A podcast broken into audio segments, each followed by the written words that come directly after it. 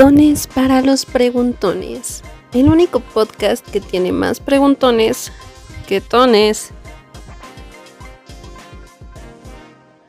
Buenos días, tardes, noches, la hora que usted nos esté, ustedes nos estén escuchando, mi gente bonita de Spotify.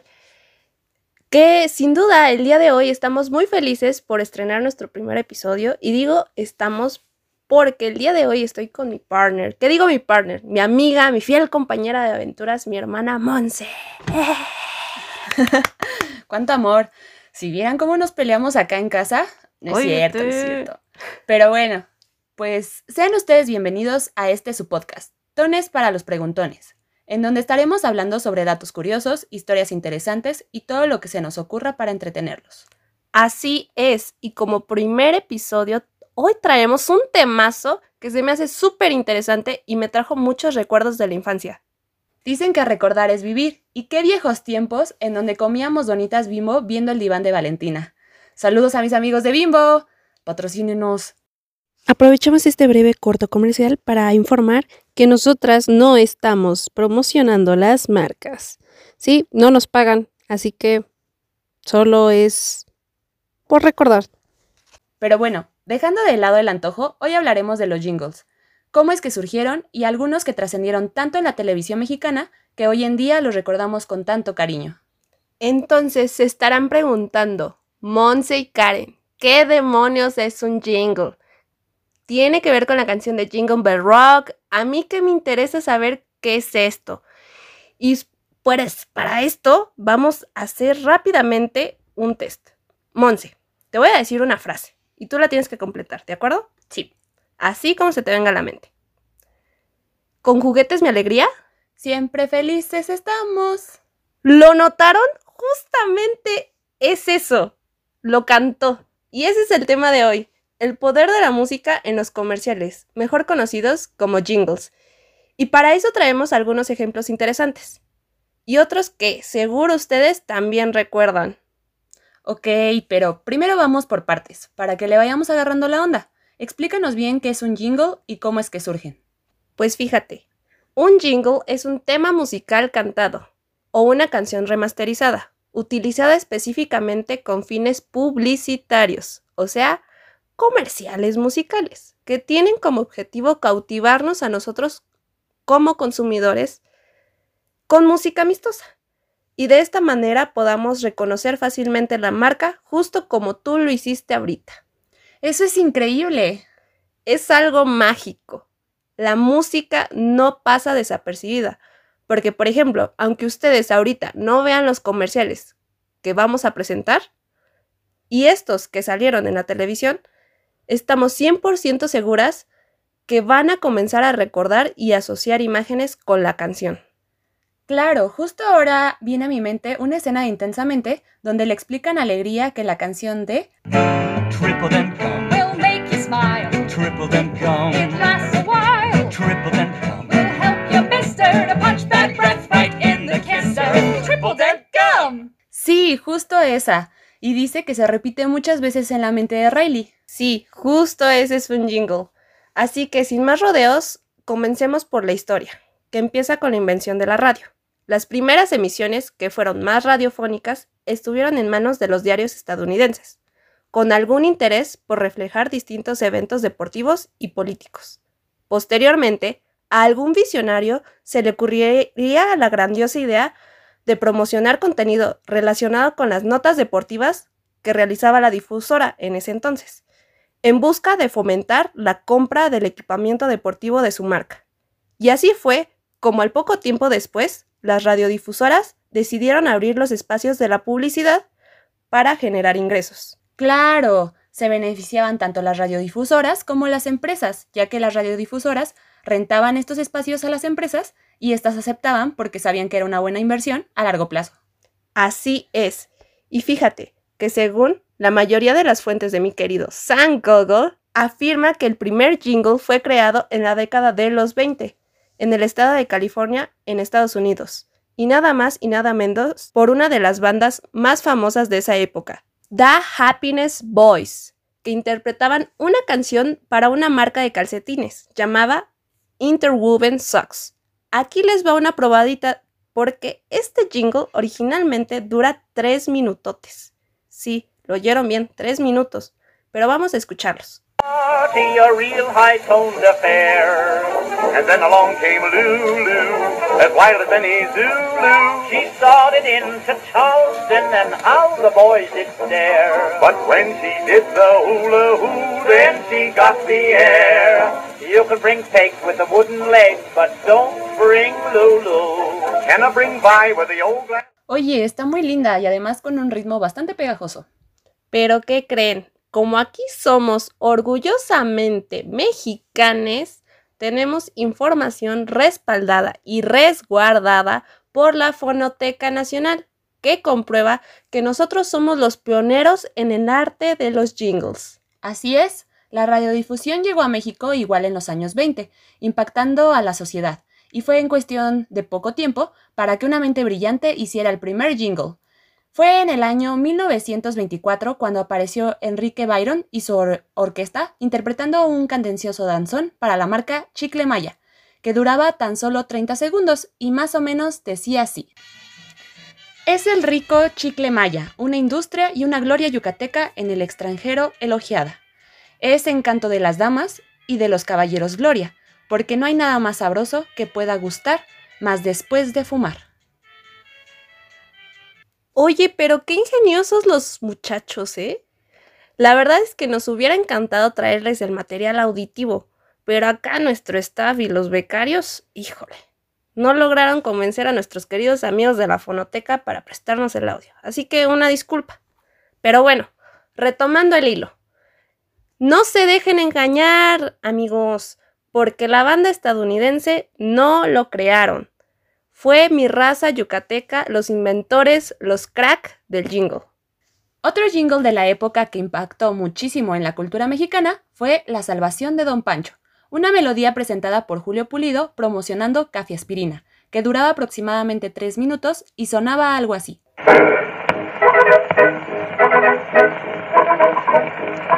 El pobre señor Don Pancho tiene dolor de cabeza, no puede salir del rancho, porque es muy grande el dolor. Su cara pálida y mustia parece la de un cadáver, pero recuerda su angustia lo que le diera un doctor.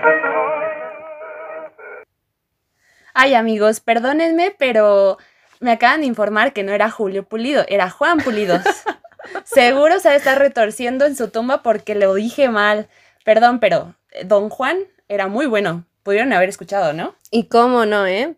De hecho, eh, déjame informarte que este jingle duraba muchísimo, duraba aproximadamente tres minutos. Y es que es evidente que antes no costaba tanto pagar por tres minutos como lo es ahora que empresas pagan muchísimos dólares por aparecer en eventos especiales que son televisados. Y aprovechando que mencionaste la televisión, fíjate que tiempo después, en 1940, se inventa la televisión a color por el ingeniero Guillermo González Camarena. Pero no fue hasta finales de esa década que se realizó la primera transmisión, y para la década de los 50 ya, había, ya habían establecido diversos canales como la XCW.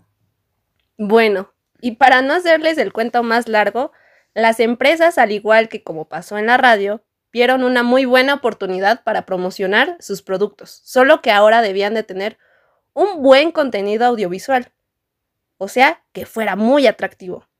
De esta manera fue como el jingle se vio en la necesidad de emigrar a esta plataforma. Ya para la época de los 60 ya había algunas características especiales que definían a los jingles, que se repetían entre las distintas marcas, y la fórmula consistía en un sonido agradable, fácil de recordar, mencionar el nombre de la marca como unas mil veces y rimas peculiares.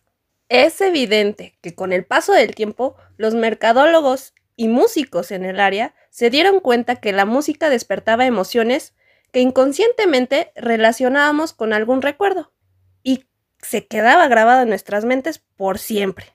Es por ello que tuvieron tanto éxito por muchos años. Pero ¿sabes qué? también, con el paso del tiempo, ellos tuvieron que cambiar y establecer una nueva receta para que los jingles mantuvieran su efectividad en esta sociedad contemporánea. Y uno de los cambios más notorios fue la reducción del tiempo, porque el público actual ya no tiene tanta retención de información, así como lo hacían nuestros abuelitos. Claro que hay unos muy cortos y otros más largos, pero ya no excedían más de dos minutos. ¿Sabes, Mon? Lo que se me hace súper interesante es cómo algunos de estos jingles fueron punto clave para el branding de la marca. En otras palabras, esta publicidad musical les dio identidad a muchas de ellas. Y quiero que escuchemos algunos que trascendieron y marcaron la cultura mexicana. Bueno, y el que viene a continuación pertenece a la marca del fuerte, que sin duda muchos de nuestros padres y abuelos lo recordarán con cariño por la animación en la que los tomates cantan y giran tomados de la mano. Sonaba así en los años 70. Estaban los tomatitos muy contentitos. Cuando llegó el verdugo a hacerlos jugo.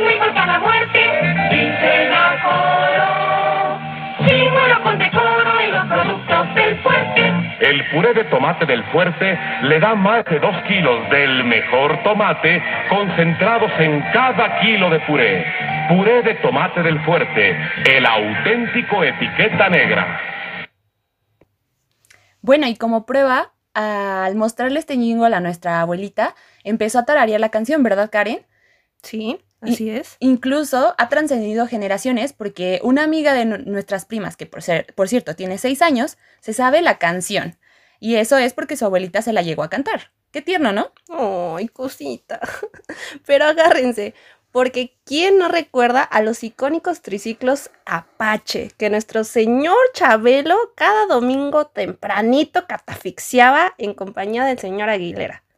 Y es que los triciclos Apache fueron por muchísimos años el deseo de cualquier niño o niña mexicana. Fue tanto el éxito de su jingle que hoy en día lo siguen conservando, obviamente con ligeros cambios de musicalidad, ahí ya saben, sus toquecitos, flow, sin embargo, nunca se va a igualar al clásico de los ochentas. Entonces el capitán pidió a su nave Apache. De la celebrar la nueva diversión.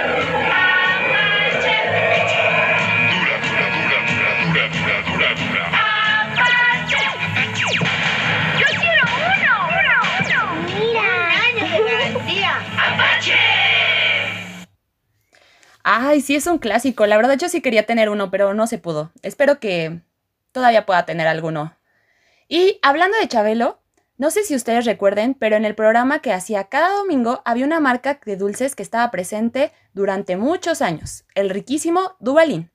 El dulce que no puede faltar en las piñatas o en los dulceros.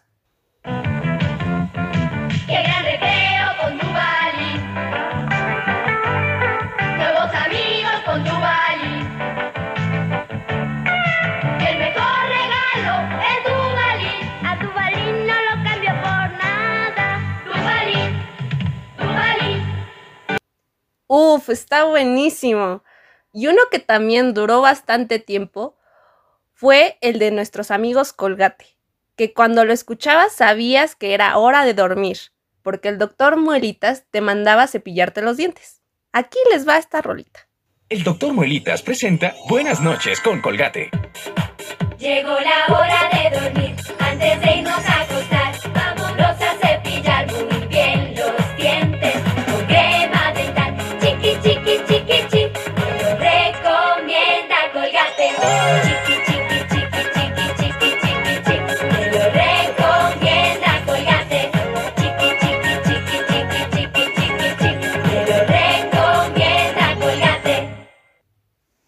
así nos podemos pasar todo el día platicando de varios que fueron bastante sonados, como colchones Spring Air, juguetes Mi Alegría, incluso hasta las farmacéuticas le entraron al tren del jingle, como XL3, Vermox y Genoprazol. Genoprazol para la gastritis.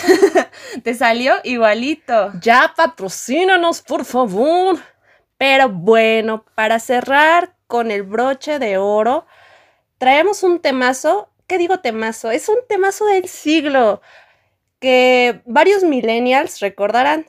Y es nada más y nada menos que el inigualable jingle de Katsup la costeña, que hizo fantasear a muchos de nosotros, incluyéndome. Era una sensación de felicidad y gozo cuando le ponías esa Katsup a tu sándwich, eh, porque había gente rara que comía sándwich con catsup, este, al huevito con catsup. Eh, pues ya, me callo, para que ustedes escuchen este rolón. Aburrido, ponle lo divertido. Es puro tomate lo que a ti te late. Aprieta, exprime, apachurra, ponle lo divertido. Es catsup de la costeña. Es puro tomate. ¡Qué rolón! Pero bueno, estamos llegando al final de nuestro programa y no nos queda más que agradecer a todos los mercadólogos, músicos y comunicadores visuales, absolutamente a todos, los que tuvi- estuvieron detrás de esta magia, porque estos comerciales nos hacen recordar buenos tiempos, nos deleitaron con muy buena música y aparte con una gran creatividad visual. Para nosotras es una lástima que los jingles estén casi casi en peligro de extinción. Pero en fin, los tiempos cambian y la vía continúa. Esperemos que les haya gustado el episodio de hoy y síganos en nuestras redes sociales como arroba tonespreguntonesmx en Twitter, Instagram y Facebook. Coméntenos cuál es su jingle favorito y cuál les hubiera gustado escuchar en el programa. Bueno, y nosotras somos Monse, y Karen y somos los machórdigas. no es cierto, se crean. No, los esperamos en el próximo episodio de Tones para los Preguntones, en donde vamos a tener más preguntones que nunca. Tones para los Preguntones, el único podcast que tiene más preguntones que tones.